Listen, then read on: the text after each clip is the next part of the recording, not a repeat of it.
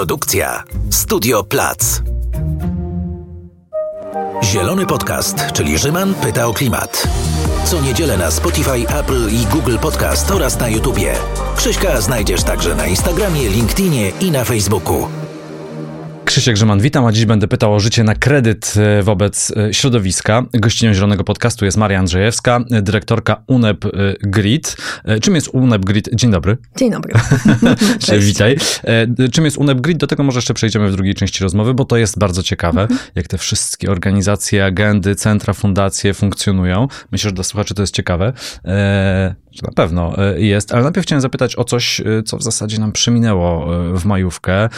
1 maja, wiadomo, święto pracy, 2 maja, e, no Właśnie. Dzień długo ekologicznego. Dzień długo ekologicznego, a większość osób by powiedziała święto flagi. 3 e, maja, święto Konstytucji 3 e, maja. Majówka jeszcze trwamy, rozmawiamy w czwartek, publikacja rozmowy jest w niedzielę. Ale czym jest ten Dzień Długu Ekologicznego dla Polski, który wypada na 2 maja? I dlaczego dla Polski wypada 2 maja, a dla całego świata ta data jest dużo odleglejsza, czyli 28 lipca? E, no właśnie, e, to, to jest e, bardzo bolesne, bym powiedziała, że u nas jest to w maju, a świat, średnia światowa wypada nam w lipcu. W tym roku 28 lipca, z tego co pamiętam, w zeszłym roku był to 29 lipca, więc jak gdyby troszeczkę coraz gorzej się dzieje. Polska, znaczy w ogóle jak jest liczone, z czego wynika ten Dzień Długu mhm. Ekologicznego? Jest to w zasadzie pokazanie relacji pomiędzy potrzebami, sposobem funkcjonowania danego kraju możemy mówić w skali globalnej, czyli tak naprawdę mm, na poziomie globalnym, kiedy mówimy o tym średniej 28 lipca w tym roku, czyli mówimy w, o tym, w jaki sposób nasze potrzeby jako społeczeństwa, jako całej, um, całej, lud, całej ludności zamieszkującej planetę, w jaki sposób są, e, na jakim one są poziomie i jak one się mają do możliwości, jakie daje nam planeta, czyli do tych możliwości naturalnych, a więc mówimy tu o biocapacity, czyli takiej pojemności biologicznej, w zasadzie e, można powiedzieć o wartościach usług ekosystemowych, też moglibyśmy w ten sposób powiedzieć, które są serwowane nam przez środowisko. Tu za, e, zarówno chodzi o kwestie mm, ekosystemów wodnych, jak i ekosystemów lądowych.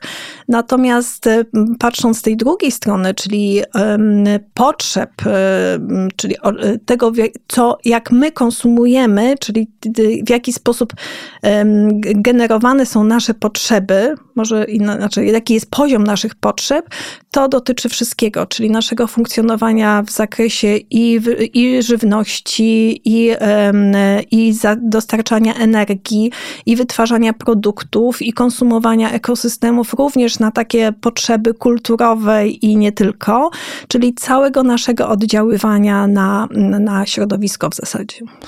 Wydaje mi się, że z twojej wypowiedzi każde zdanie moglibyśmy rozwinąć i zrobić z nich w ogóle e, osobną rozmowę, e, ale jeszcze może e, trochę, żeby lepiej zrozumieć cały ten proces.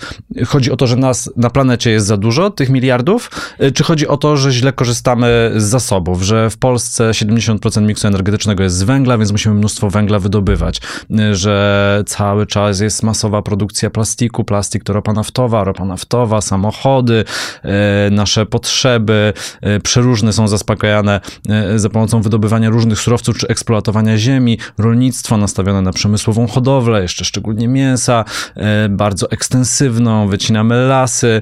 To, to, to, to, to, to bardziej chodzi o tę stronę, że nas jest za dużo, czy że źle gospodarujemy?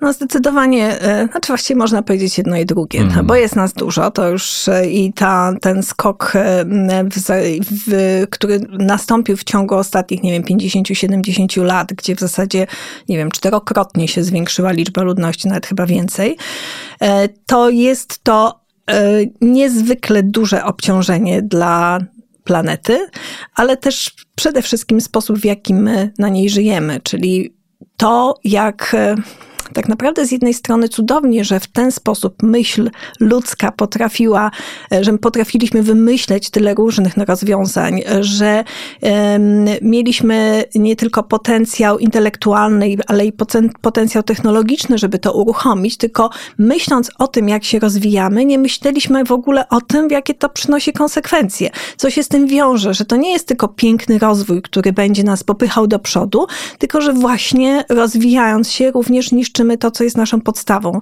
bo to, co nam daje planeta, jest podstawą naszego życia. Nic nie może się na niej dziać. My oddychamy, pijemy, jemy, dzięki temu, że ta planeta funkcjonuje, że daje, e, wytwarza to dobro, które możemy nie tylko na nasze podstawowe potrzeby wykorzystywać, ale właśnie które służy rozwojowi cywilizacyjnemu. Więc jest absolutnie do, e, e, wykonaliśmy dużą, duży ruch do przodu, jednocześnie zapominając o określonych uwarunkowaniach i jakby ten bilans, no niestety jest in minus, e, bo średnio w tej chwili podajemy, że mm, żeby zapewnić funkcjonowanie nas jako ludzkości, potrzebujemy jedną i trzy czwarte planety. Hmm. Dlatego, mm, ponieważ. Dlatego dzień... kolonizujemy Marsa za chwilę. O, Elon tak, Musk tam już tak, poleci i, pewno, i, nam przygotuje bazę. Tak, i na pewno to nam zmieni przyszłość i w ogóle zaczniemy fun funkcjonować cudownie. Natomiast no, Polska jest e, jeszcze gorszej sytuacji z tego hmm. względu, że e, tak jak powiedzieliśmy, ten Dzień Długoekologicznego wypada 2 maja, mm, a to oznacza, żeby, jeżeli byśmy chcieli, gdyby całe, cała planeta, cały świat chciał funkcjonować tak, jak my funkcjonujemy w tym kraju, to potrzebowalibyśmy trzech planet. E, no jest to, jest to, jest to zatrważające. E, zastanawiam się, kurczę, w jaką stronę teraz iść. Może sam, e, sam fakt, że tak mało mówimy o bioróżnorodności, o różnorodności biologicznej jest też ciekawy, bo do mainstreamu weszła dyskusja o klimacie, mhm a środowisko gdzieś tam sobie zostawiliśmy i się skupiliśmy na klimacie. Zresztą biznes też to przejął w wielu branżach, jeszcze szczególnie na zachodzie. Mhm. Wszystkie firmy, strategie ESG, e, to się wszystko skupia na klimacie, a bardzo mało jest bioróżnorodności w tym wszystkim. E, no, zgadzam się z Tobą. To jest e, coś, e, co my też próbujemy zmienić w naszych działaniach, bo, bo jest to z punktu widzenia i UNEP-u i, i naszego, naszej organizacji to jest jeden z najważniejszych tematów. Ja w pewnym momencie mówiłam o usługach ekosystemowych. To jest takie powiedzmy naukowe pojęcie, mm -hmm. ale to są wartości, które otrzymujemy od świata przyrody. E, I bez nich, bez dobrze funkcjonującego świata przyrody, nie jesteśmy w stanie dobrze funkcjonować jako cywilizacja.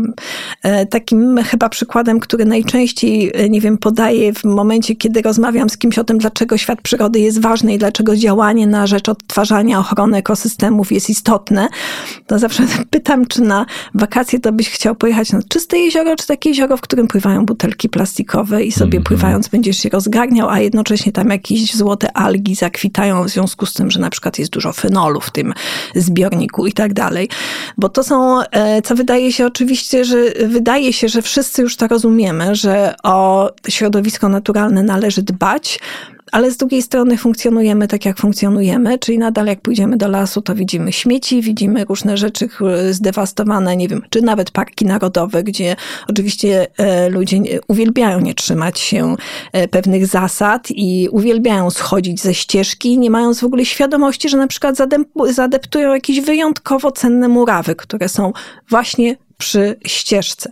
Dlatego e, jakby mm, to jeszcze jeden jest taki wątek, bo myślę, że te ekosystemy czasami, żeby dotrzeć do świadomości innych osób, szukamy różnych trików, czegoś, co jest bardziej bliższa ciału koszula, tak? Czyli e, rozmawiając o wartościach, nie mówimy tylko o tych wartościach, nie wiem, kulturowych, rekreacyjnych, czy też, e, że drzewa oczyszczają powietrze, że produkują tlen, że są dla nas niezbędne, że czysta woda jest podstawą, ale mówimy też o wartościach e, związanych z możliwością sekwestracji węgla, czyli pochłaniania węgla, co jest w tej chwili bardzo, po pierwsze, mocno związane z tematyką dotyczącą, z tematyką, zmian, zmian klimatu, klimatu e, ale też łatwo dociera do świadomości przede wszystkim e, biznesu, sektora prywatnego, który jest żywo zainteresowany zmniejszaniem emisyjności swojej.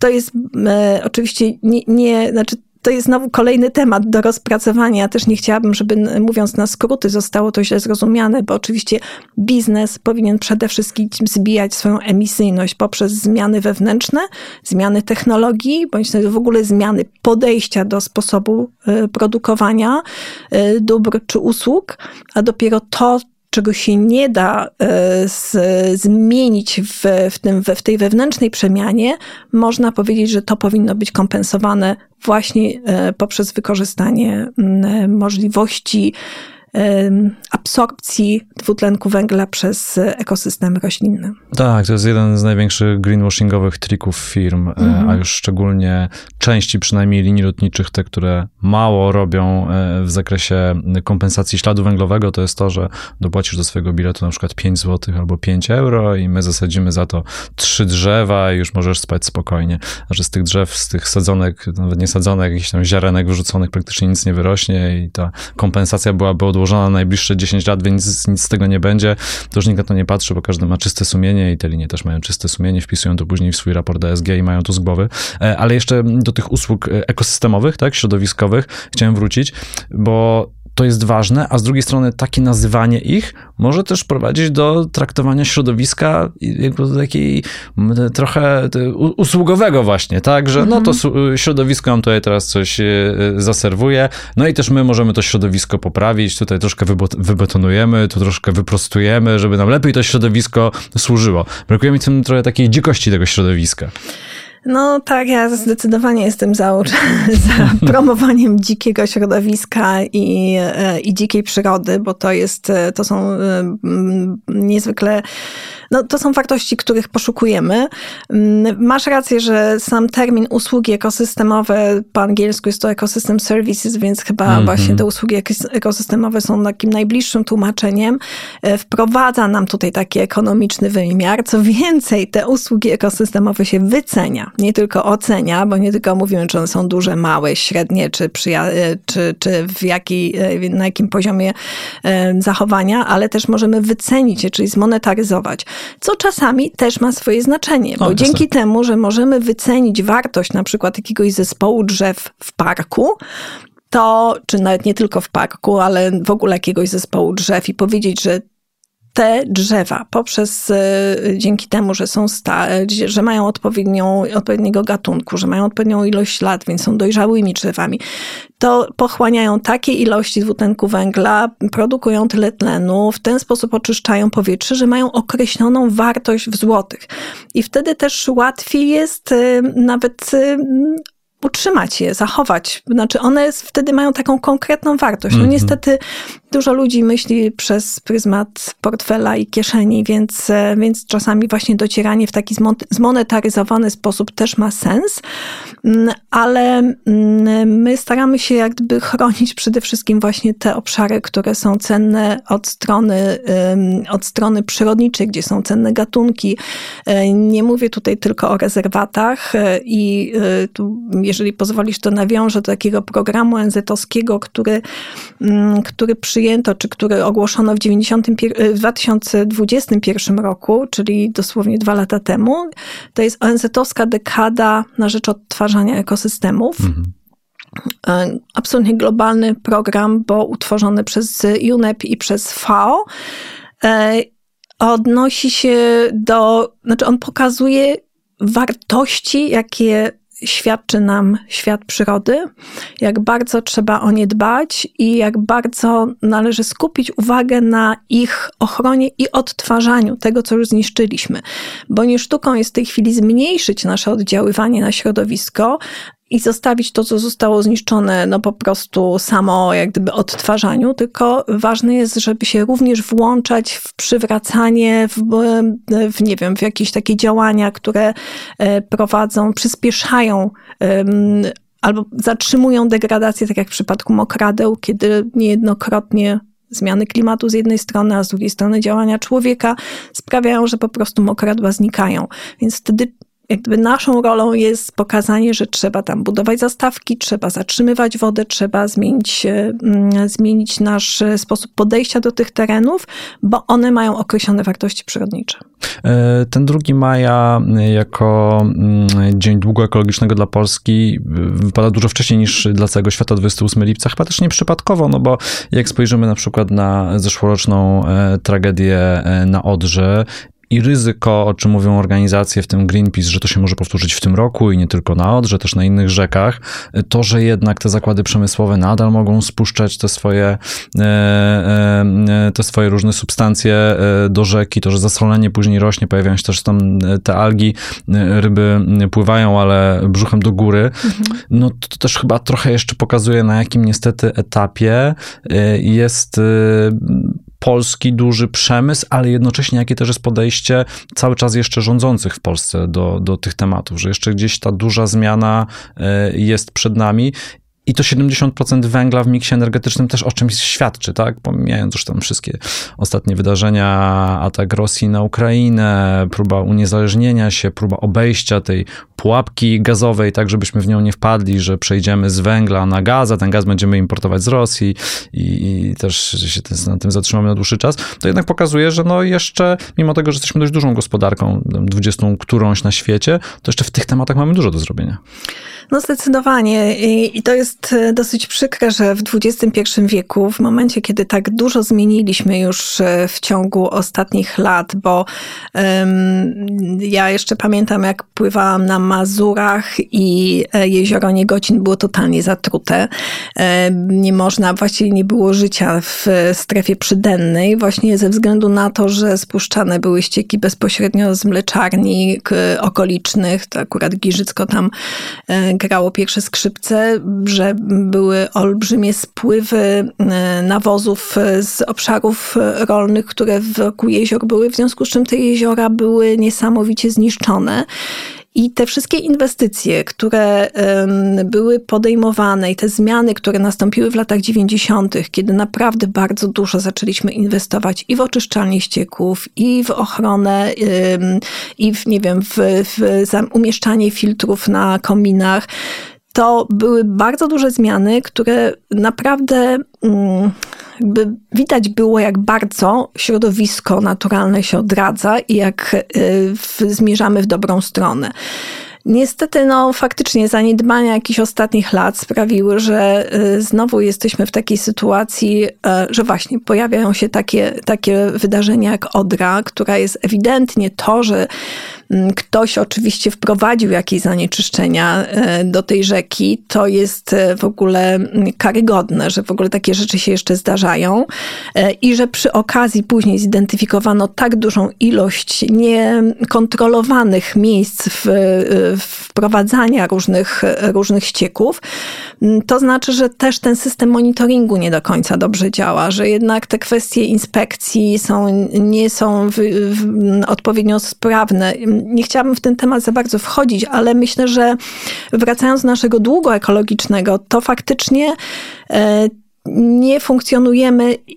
Z jednej strony mamy bardzo duży potencjał biologiczny, bo jednak Polska, nie wiem, prawie trzy czwarte, y, przepraszam, y, jedna czwarta kraju zajmują lasy, lasy, plus y, bardzo duża część terenów rolnych, więc jak gdyby ten potencjał jest bardzo duży, natomiast nasz sposób funkcjonowania, gospodarowania, e, czyli emisyjność, to co powiedziałeś, e, jednak e, produkcja energii oparta przede wszystkim na, na węglu, to sprawia, że to obciążenie jest tak duże i dlatego mamy ten Dzień Długo Ekologicznego 2 maja, a nie na przykład we wrześniu, jakbyśmy, ja na przykład chciała w grudniu oczywiście, natomiast...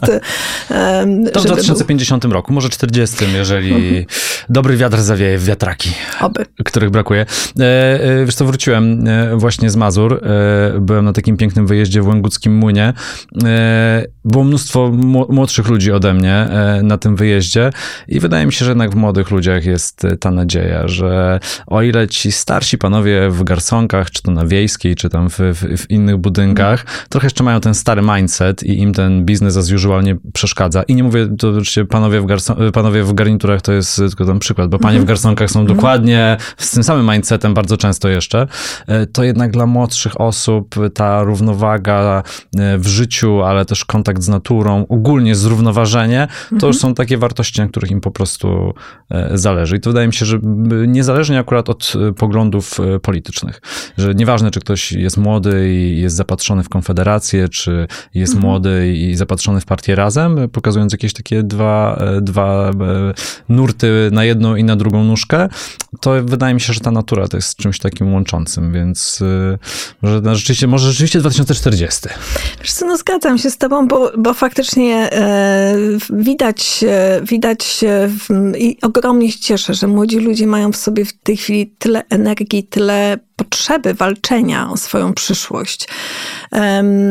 Chociaż znowu moglibyśmy tu różne przywołać, nie wiem, sondaże czy raporty, które pokazują, że deklaracje to jest jedna, a, a rzeczywistość to jest drugie, bo, bo niestety samo jak gdyby chęć wyrażania pozytywnego podejścia do e, działania proklimatycznego, e, do działania na rzecz środowiska, nie zawsze e, się przekłada na sposób życia określonych osób.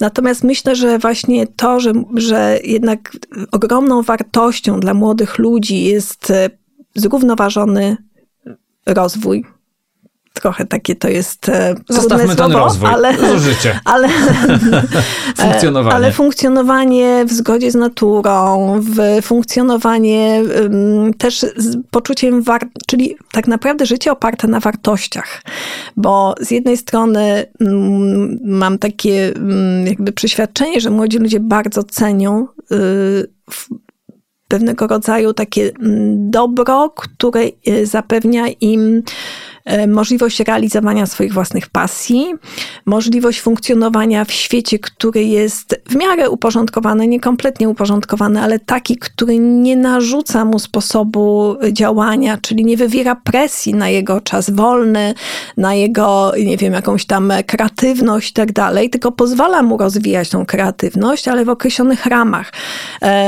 To jest coś, czyli taka dbałość o siebie, a jednocześnie do tego, jeżeli dołożymy dbałość o środowisko, środowisko i chęć samorealizacji właśnie w zgodzie ze środowiskiem, no to jest to coś, co muszę przyznać wzbudza ogromną, e, ogromny, daje poczucie optymizmu i ogromną nadzieję na to, że, że zmierzamy w jakimś rozsądnym kierunku. E, powiedziałeś o tym, że czym innym są deklaracje, a czym innym jest rzeczywistość. No, też, wiesz, nikt z, z, z, mojego, szczególnie młodszego pokolenia nie będzie się szczególnie, jak to się teraz mówi, tyrał, mhm. e, dlatego, że starzy zawalili.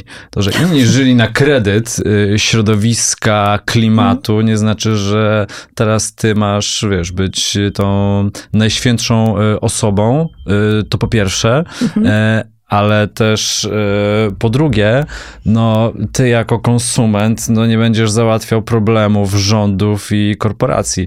Jak przygotowując się do tej rozmowy, a też może jeszcze o plastik trochę mhm. zahaczymy, bo Światowy Dzień e, Środowiska się powoli zbliża. Wy będziecie mówić dużo o plastiku, mhm. sprawdzając sobie, jakie tam są polityki Unii Europejskiej. Całe szczęście, że jesteśmy w Unii Europejskiej, naprawdę. To, mhm. to była... Uf, uf. Myśmy nie byli w Unii Europejskiej, to mhm. byśmy tutaj mieli Dzień Długo Ekologicznego 20 stycznia. Mhm. Y, no ale y, i patrząc, jakie są polityki dotyczące y, plastiku, no i tam praca nad nowymi dokumentami i między innymi ograniczenie kolejny raz jeszcze single use plastic, tym razem jakieś tam buteleczki w hotelach z tymi kosmetykami i między innymi, żeby kawiarnie wprowadziły kubki wielorazowe kaucyjne i myślę sobie, no 2023 rok, a my dyskutujemy o tym, czy kawiarnie wprowadzą kubki kaucyjne, hello Starbucks, hello Nero. Myślałem naprawdę dużo czasu, żeby to zrobić, a cisnęliście kit marketingowy, że trzeba chodzić z waszym kubkiem jednorazowym cały mhm. czas, no to mhm. naprawdę jest jeszcze młodzi młodymi, ale korpo mają naprawdę dużo do zrobienia, a rządy mogłyby mniej być podatne na lobbying, a bardziej po prostu działać w interesie tych, którzy głosują, mhm. a nie tych, którzy często sponsorują. Wiesz co, zanim przejdę jeszcze do tego plastiku, bo to faktycznie jest bardzo ważny dla nas temat, szczególnie w tym roku, e, to taki krótki komentarz na temat tego właśnie podejścia młodego pokolenia do tego, że nie będą naprawiali tego, co wy żeście popsuli. Ale popatrz, no jesteśmy trochę innej generacji, natomiast czy ja mam powiedzieć w związku z tym do moich rodziców, że kurczę, wy to tak... Z popsuliście, mhm. że teraz ja umywam ręce, ja nie będę nad tym pracowała, bo, bo co? No bo bo przecież to wy żeście zrobili, wy żeście budowali te, nie wiem, e, kopalnie węgla, wybudowaliście huty, z których kopciło, wybudowaliście domy, w których były instalowane piece na węgiel i to już, wiesz, jak gdyby każde pokolenie ma swoją rolę. Każde pokolenie mhm. musi prowadzić jak gdyby działania, które będą y, szły w, będą y, wiązały się z postępem, będą wprowadzały nową, lepszą rzeczywistość, nowe, lepsze działania, więc jak gdyby, to nie można tak powiedzieć, że teraz młode pokolenie to powie, to już wasza wina. Okej, okay nasza wina, czy wasz, czy dziadków wina, ale my wszyscy musimy działać e, w tym kierunku, żeby to polepszyć. Tu dochodzimy do plastiku, bo faktycznie jest... Że muszę to wtrącić no. jedno, wszyscy musimy działać, żeby to polepszyć, to e, ulubione sformułowanie e, miliarderów tam z listy Top 100 Forbesa, którzy latają prywatnym jetem, mówią, no kochani, no wszyscy jakieś tak. wyrzeczenia, no. Ja w tym roku też więcej zapłaciłem za paliwo syntetyczne do mojego jeta, żeby zmniejszyć świat węglowy mhm. moich podróży, z czego większość mogłaby się nie odbyć, a mógłbym też latać rejsowym samolotem, ale... Tak, albo tak jak korporacja powie, no gdyby konsumenci tego wymagali, tak? A konsumenci tak. przecież nie wymagają w sposób należyty. Więc tak, gdyby tak, zrzucanie tak. odpowiedzialności no. E, na tych, którzy tak naprawdę e, no, gdzieś, owszem, mają jakąś moc w sobie, ale nie taką jak ci, którzy mogą faktycznie, e, powinni, powinni działać.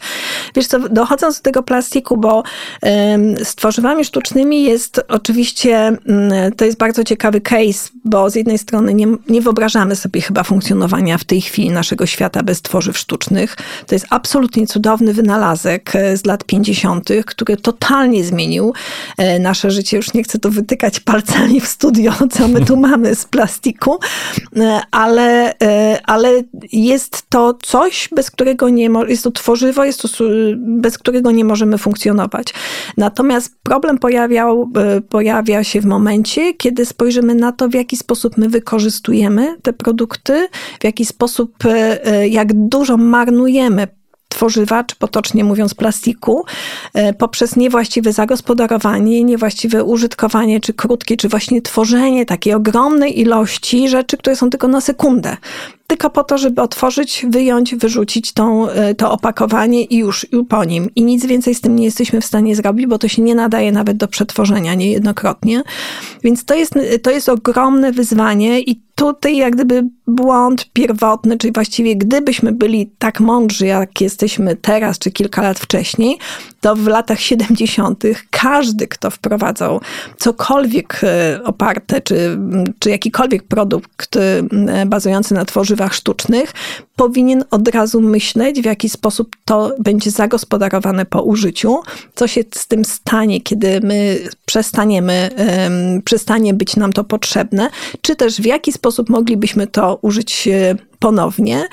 Ja przyznam, że pamiętam jeszcze, jak mój tata dawno, bardzo dawno temu, kiedy jeszcze butelka, znaczy mleko było w butelkach wtedy, prawda, to jeszcze były te czasy, ale też było e, mleko e, w takich plastikowych torebkach. Mhm. I mój tata absolutnie zawsze każdą torebkę mył, e, składał i wykorzystywał chociażby jako torebki śniadaniowe albo jakoś torebki na inne rzeczy. I to było jak gdyby w, w naturze naturze też tamtej generacji. Tak. Natomiast my mamy już umiejętność szybkiego przetwarzania, wykorzystywania przez chwilę, wyrzucania i to już stało się tak jak gdyby naszą codziennością. I teraz my mówimy o tym, że właśnie ten sposób funkcjonowania naszego e, świata doprowadził do tego, że zanieczyszczenia mórz i oceanów plastikiem są ogromne i są coraz większe. E, jest to, mając na uwadze mm, to, w jaki sposób rośnie produkcja produkcja tworzyw sztucznych e, i, i te przewidywania, że w ciągu najbliższych lat ona mm, wzrośnie przynajmniej chyba do 2040 podaje się, że około trzykrotnie, albo nawet wcześniej już trzykrotnie. Jeżeli nie zatrzymamy e, tej niewłaś tego niewłaściwego zagospodarowania produktów z tworzyw sztucznych, to może być tak, że po prostu zalejemy morza i oceany mm, odpadami. E, tak, no plastik, plastik jest dużym problemem. Jest to też ogromna branża, która ma świetny lobbying, więc mhm. tak powiedziałeś o tym, że e, twój tata mył te woreczki po mleku. W ogóle dla młodszych e, widzów, słuchaczy to szok, że to tak było, że tak było pakowane. E, to jest ulubiony przykład właśnie branży opakowaniowej, która mówi, no ale jak wprowadzimy opakowania wielorazowe, to trzeba będzie myć, ile to będzie zużywało wody i, i energii i, i że ten plastik jednorazowy lepszy. Mówiłem o tym, że dobrze jesteśmy w Unii Europejskiej. No teraz w Europie mm, z 25 milionów ton e, plastikowych śmieci recyklowanych jest 30%, a w 2030 roku cel jest, żeby to było 55%. E, zobaczymy, zobaczymy jak to dalej pójdzie, no ale wracając do Polski z Brukseli, czy ze spojrzenia na cały kontynent, no to spójrz na przykład na ustawę o systemie kaucyjnym. Tyle się o tym mówi. Jest to tak oczywiste. Kiedyś to było oczywiste, bo były butelki na kaucję, a teraz jesteśmy w takim momencie, że rząd kolejny miesiąc dyskutuje o tym, jak ma działać ten system, co ma być objęte tym systemem, czy butelka o tej pojemności, czy tamtej, czy wszystkie metalowe puszki, czy tylko aluminiowe. I myślę sobie, kolejny rok mija, a w tym temacie trwa jedynie dyskusja. No i jest to no, frustrujące. w innych krajach jest to super frustrujące i myślisz sobie, czy jest jakaś nadzieja, bo w innych krajach, kurczę, to dobrze funkcjonuje, chociażby u naszych zachodnich sąsiadów, gdzie te opakowania plastikowe też mogą być mhm. na kaucję i zresztą badania opinii społecznej pokazują, że w Polsce to też mogłoby działać, a jednak jest jakaś blokada na jakimś tam ja szczeblu. Ogromnie, naprawdę y, trudno mi wyrazić y, emocje, które wiążą się z oczekiwaniem na ten system kaucjowy, bo faktycznie ja bardzo czekam czekam na ten system. W sumie ustawa już e, gdzieś sięgnęła jest, jest na tym poziomie rządowym. E, chyba z tego co pamiętam, to miałaby wejść od stycznia 2025. Natomiast e, oczywiście już pojawiają się głosy, że to za wcześnie, bo się nie da przygotować mm -hmm. całego systemu i tak dalej. Jakby też już nie można było przygotować. Wiadomo, że ta ustawa będzie, więc tak naprawdę te przygotowania powinny już trwać. Myślę, że to jest, że to jest niezwykle potrzebne i no, wiesz, to jest, no jest to frustrujące, że to tyle czasu trwa, ale ja się cieszę, że pan prezydent podpisał SUP, czyli tą Single Use Plastic i że już wchodzi y, no, dosyć mocno, bo chyba w ciągu dwóch tygodni od ogłoszenia mają zacząć, funk- znaczy prawo będzie już funkcjonowało, plus e, pierwsze kary bodajże w 2024 roku mogą już być e, wyznaczane, więc to już jest też jakiś krok, mimo że ta ustawa, czy to jest właściwie nowelizacja ustawy, jest opóźniona o prawie dwa lata lata, bo powinna być e, zgodnie z e, zasadami transpozycji e, dyrektywy europejskiej, to powinno być w, w lipcu 2021. Mhm. Mamy maj 2000 czy kwiecień 2023, więc opóźnienie o prawie dwa lata. Ale jest, ale już jest, już jest z określonymi zapisami, wchodzi życie. Ja bardzo liczę na tą ustawę kaucyjną. To jest bardzo ważne, żebyśmy właśnie, no jest to na pewno y, droga do tego, żeby y, myśleć o tym, co, do, co w, jakim, w, czym do, w czym kupujemy produkty i jak opakowaniami powinniśmy zarządzać, e, żeby cenić surowce, które są w tych opakowaniach zawarte, bo to tak naprawdę powinniśmy dojść jeszcze oczywiście do gospodarki o obiegu zamkniętym, gdzie tak. mówimy o tym, że właśnie wprowadzenie zasad, czy systemu kaucyjnego, czy w ogóle mm, zasad, które towarzyszą gospodarce o obiegu zamkniętym, jest istotne po to, żeby zmniejszyć presję na planetę. Bo, bo przecież tutaj chodzi o zmniejszenie e, zapotrzebowania na surowce pierwotne poprzez wykorzystanie surowców wtórnych.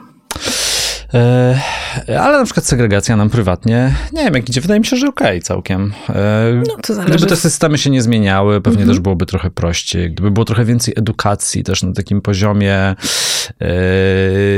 nie tylko miejskim, ale, ale, ale może ogólnopolskim. Mhm. Bo to myślę, że dla wielu osób jest cały czas trudne. Zresztą przy okazji takiego wydarzenia, zresztą w jednym z centrów handlowych w Warszawie byłem na jakimś tam takim krótkim warsztacie z segregowania odpadów. To bywa trudne trudne, to bywa, to bywa też triki. To jest zresztą też wiele osób mówi też z branży opakowaniowej i, i z, branży przetwarzania, że to może opakowaniowej, opakowaniowej mniej, ale przetwarzania, że to jednak jest zrzucanie trochę roboty na konsumentów, no ale inaczej mhm. to pewnie by tak to by tak nie działało.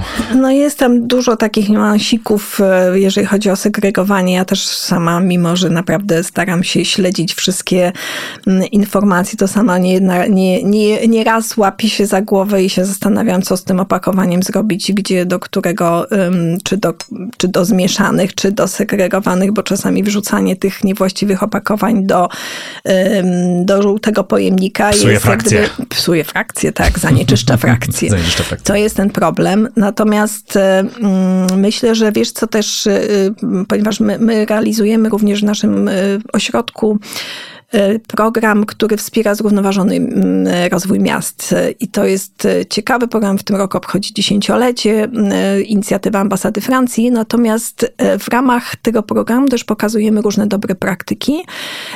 I z mojego punktu widzenia niezwykle mm, taką właśnie w zakresie tych zbierania i segregacji odpadów ogromną, bardzo, bardzo dużo zmieniło się w Zamościu, chyba o ile dobrze pamiętam, to był Zamość, który U, wprowadził taki inteligentny system segregowania śmieci.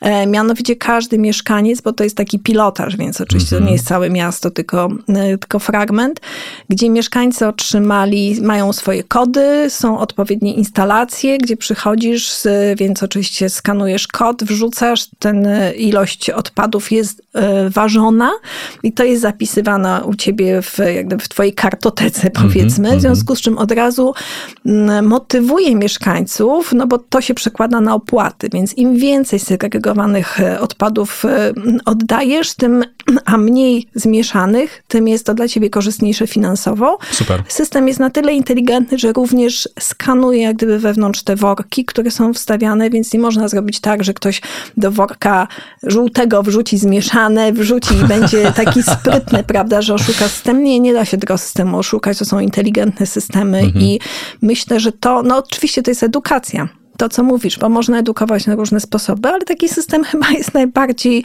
efektywny edukacyjnie.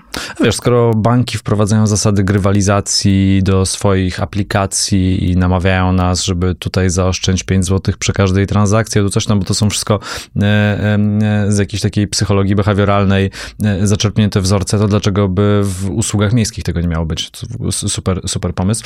No a powiedz jeszcze proszę, bo tak się powiedziałem na początku rozmowy i to bardzo ciekawe, a czym się zajmuje w ogóle centrum e, UNEP e, GRID w Polsce?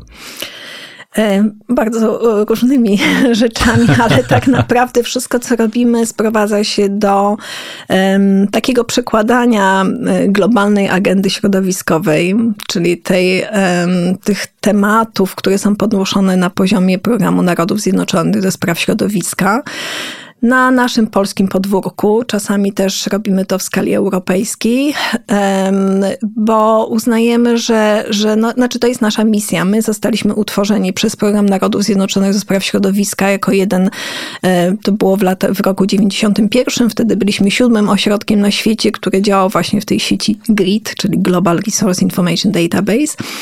E, I od tamtej pory no, włączani, e, jakby współpracując na co dzień z UNEP-em, bo jesteśmy bezpośrednio osadzeni w Science Division UNEP-u, mm, realizujemy różne działania i włączamy się, staramy się też jakby oprócz tych naszych wspólnych projektów, które bezpośrednio na rzecz, powiedzmy, tych działań na poziomie globalnym, czyli właśnie takiego dostarczania wiedzy na poziom globalny, czy wspierania e, budowania systemów, które służą e, dostarczaniu informacji dla poszczególnych krajów, to również staramy się tutaj w naszym, na naszym podwórku szerzyć wiedzę i pokazywać to, co z punktu widzenia globalnej agendy środowiskowej jest najistotniejsze, czyli oczywiście kwestie klimatyczne, kwestie dotyczące ochrony i odtwarzania ekosystemów, to o czym te kwestie, które dotyczą zanieczyszczeń i to wszelkiego rodzaju. W tym roku szczególnie skupiamy się na zanieczyszczeniach tworzywami sztucznymi, plastikiem, bo e, wiąże się to też, to jest ciekawy temat, myślę, i ważny. W roku ubiegłym na zgromadzeniu ONZ-u do spraw środowiska, to są takie spotkania wszystkich krajów świata, raz na dwa lata w siedzibie UNEP-u w Nairobi. Przyjęto rezolucję, to była oczywiście jedna z kilku rezolucji, ale rezolucja, która nazywana jest trochę odpowiednikiem porozumienia paryskiego i to jest rezolucja, która dotyczy zakończenia zanieczyszczenia świata tworzywami sztucznymi. A więc zmierza przede wszystkim do ustanowienia prawa międzynarodowego. To prawo międzynarodowe powinno ujrzeć światło dzienne w przyszłym roku. I w efekcie powinniśmy doprowadzić my jako cały świat do zakończenia zanieczyszczania tworzywami sztucznymi do roku 2040. Takie są założenia. I to jest temat, który jest e, od zeszłego roku jednym z ważniejszych na agendzie UNEP-u i również jest tematem wiodącym tegorocznego Światowego Dnia Środowiska. E, tak, no to jest przepiękne w ogóle w historii ludzkości, że najpierw tworzymy wynalazki, później je komercjalizujemy, później stosujemy na zbyt szeroką skalę, tworzymy z tego problemy, później znajdują się ci, którzy chcą naprawiać ten świat, idzie to powoli. I w 2023 roku mówimy o tym, że może za 17 lat uda nam się rozprawić z plastikiem problem, który jest no tak stary prawie jak plastik, nie? No jest to, y, no wiesz, dlatego w tej chwili, szczególnie bazując na tych doświadczeniach, bo to, co powiedziałeś, to są faktycznie, możemy ubolewać, że tak się stało, ale to są nasze doświadczenia. Mhm. Dlatego też w tej chwili powinniśmy tak mocno zwracać uwagę na to, czy produkty, które są wymyślane i wprowadzane na rynek, mają już jak gdyby ktoś pomyślał o tym, co się z nimi stanie po zakończeniu ich użytkowania. E, czy będziemy mogli je używać ponownie, czy będziemy je mogli przetworzyć na, z powrotem na surowiec, czy będziemy coś innego mogli z tego zrobić, czy po prostu to wyrzucimy. A jeżeli wyrzucimy, to czy to się będzie nadawało do e, przetworzenia i do zagospodarowania ponownego, bo myślę, że tutaj jest ogromny problem z tym, że wciąż brakuje wystarczająco dużo czasami nawet technologii, ale czasami przede wszystkim miejsc, infrastruktury służącej przetwarzaniu tych trudniejszych odpadów. Jest kilka takich przykładów, ale może nie wiem, czy to jest moment na to, żebyśmy wchodzili w te trudne, trudne opakowania wielomateriałowe, które nie, faktycznie... Branża, branża opakowań mówi, że to są świetne opakowania i bardzo łatwe do przetworzenia. E, Pamiętam, Owszem, jak, byłem, jak jest byłem... infrastruktura, wystarczająca ilość infrastruktury, no ale nie ma takiej wystarczającej ilości. Byłem parę lat temu e, na takiej konferencji dla branży gastronomicznej e, i tam była pokazywana woda mineralna pakowana w opakowanie to właśnie wielomateriałowe, takie mhm. jak są pakowane soki czy mleko. Mhm. I tak patrzę na to i sobie myślę, Boże, świat zwariował. Dokładnie. No. świat zwariował, no a przedstawiciele jest... branży mówią, a moim jest sponsorem panelu, w którym siedziałem i mhm. mówią, ale jak to zwariował? Przecież to można poddać recyklingowi. Mhm. Ja mówię, tak, można? Gdzie w Polsce? Oni mówią, tak, są już takie instalacje. Mówię, no tak, jakieś tylko... pewnie są, ale no na pewno nie w skali całego kraju. Nie, no to jest absurd. Znaczy, no właśnie, to jest pytanie. Y, jest instalacja, tylko jaką część tego typu odpadów ta instalacja jest w stanie przetworzyć mhm. i czy na przykład w, y, w krajach sąsiadujących są takie instalacje? Czy czasami nie jest tak, że kraje sąsiadujące w ogóle nie nie posiadają takich instalacji i albo to idzie na spalanie, czy nie wiem, jakieś inne metody, albo na y, landfill, czyli składowisko śmieci. Tak. bądź, no, no, więc jak gdyby, wiesz, zawsze odpowiedź jest tak, to można przetworzyć, tylko pytanie w jakiej skali. E, to jeszcze tylko jedno pytanie, pytanie, chciałem powiedzieć pytanko. Mhm. Jeszcze jedno pytanko o UNEP Grid, bo wy też operujecie na dużych danych, to jest ciekawe. E, tak, to są takie rzeczy, o których rzadziej mówimy, mhm. ale, ale które... Ale w świecie sztucznej inteligencji, big data, które zdominowało Jezu, w ogóle... to jest fascynujący temat. No to jest, no. Fascynuj... to jest fascynujący temat, mhm. bo wiesz, z jednej strony y, marketing, wszystkie branże mhm. korzystają z big data, już nie mówię o platformach y, społecznościowych, które w ogóle na tym się zbudowały, tak, że mhm. umożliwiają targetowanie i sprzedawanie reklam, bo de facto y, tym są. E, no z drugiej strony sztuczna inteligencja, która z, teraz operuje w wielu dziedzinach, no i jak ja usłyszałem, że wy operujecie na wielkich danych, pomyślałem sobie, no super, że e, ta część układanki mhm. też ma dane i też potrafi z nich korzystać, nie tylko biznes.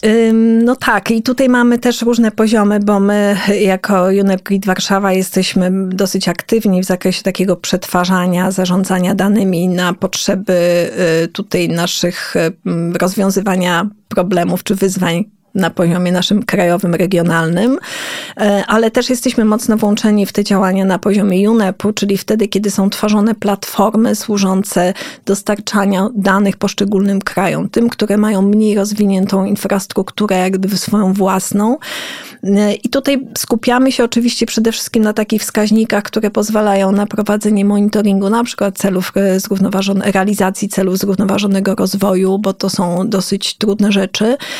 Nie zawsze te dane są dostępne na poziomach krajowych i wtedy, e, wtedy jak gdyby przychodzimy z tymi danymi, które jesteśmy w stanie zebrać z różnego rodzaju instytucji e, światowych działających i udostępniających dane, na przykład Europejska Agencja Kosmiczna, która ma olbrzymi zasób zdjęć satelitarnych, czy mhm. NASA, czy też, no nie wiem, różnego rodzaju uniwersytety, czy też są, nie wiem, World Resource Institute, czyli różnego rodzaju bardzo duże e, instytucje, które dostarczają dane i te dane trzeba zebrać, e, w odpowiedni sposób przetworzyć według określonych standardów, przygotować i udostępniać. I to są też takie rzeczy, w które my jesteśmy włączani, ale o czym rzadziej mówimy, no bo to jest e, już taka nasza, powiedzmy, mm, specyfika bezpośredniej relacji też z UNEP-em. W, w, tutaj w naszych działaniach w kraju robimy sporo też takich analiz środowiskowych. Jednym z takich większych to są, nie wiem, na przykład audyt krajobrazowy, który ostatnio był realizowany, e, który wymaga przetwarzania bardzo dużej ilości bardzo dokładnych danych, przestrzennych przede wszystkim, plus połączonych z danymi statystycznymi, z danymi różnymi uzupełniającymi. Ale tu wracając do tej sztucznej inteligencji, to jest dla mnie w ogóle tak fascynujący temat, że polecam ci jako kolejny podcast, żeby kogoś wciągnąć i porozmawiać mm -hmm. o tym, co tak naprawdę mm, sztuczna inteligencja, tu oczywiście polecam panią profesor Aleksandrę Przegalińską, ale co tak naprawdę sztuczna inteligencja dobrego robi już dla planety. To nie, nawet nie tyle, co może zrobić, co robi dla planety, y, dla y, wspierając różnego rodzaju rozwiązania innowacyjne, które, nie wiem, mogą służyć y, między innymi również kwestiom oczyszczania z tworzyw sztucznych. E, przyjmuję wezwanie, na pewno taki podcast będzie. Nie popadajmy też w techsolucjonizm. E, technologie nie uratują świata. Na razie częściej niszczą niż budują, ale Trzeba korzystać. E, bardzo dziękuję za rozmowę. Maria Andrzejewska, e, dyrektorka generalna UNEP GRID w Warszawie. Dziękuję, dziękuję, za rozmowę. E, a Zielony Podcast teraz także do zobaczenia na YouTubie i na Spotify. To był Zielony Podcast, czyli Rzyman pyta o klimat. Co niedzielę na Spotify, Apple i Google Podcast oraz na YouTubie. Pamiętaj, żeby subskrybować kanał. Nie przegapisz żadnego odcinka.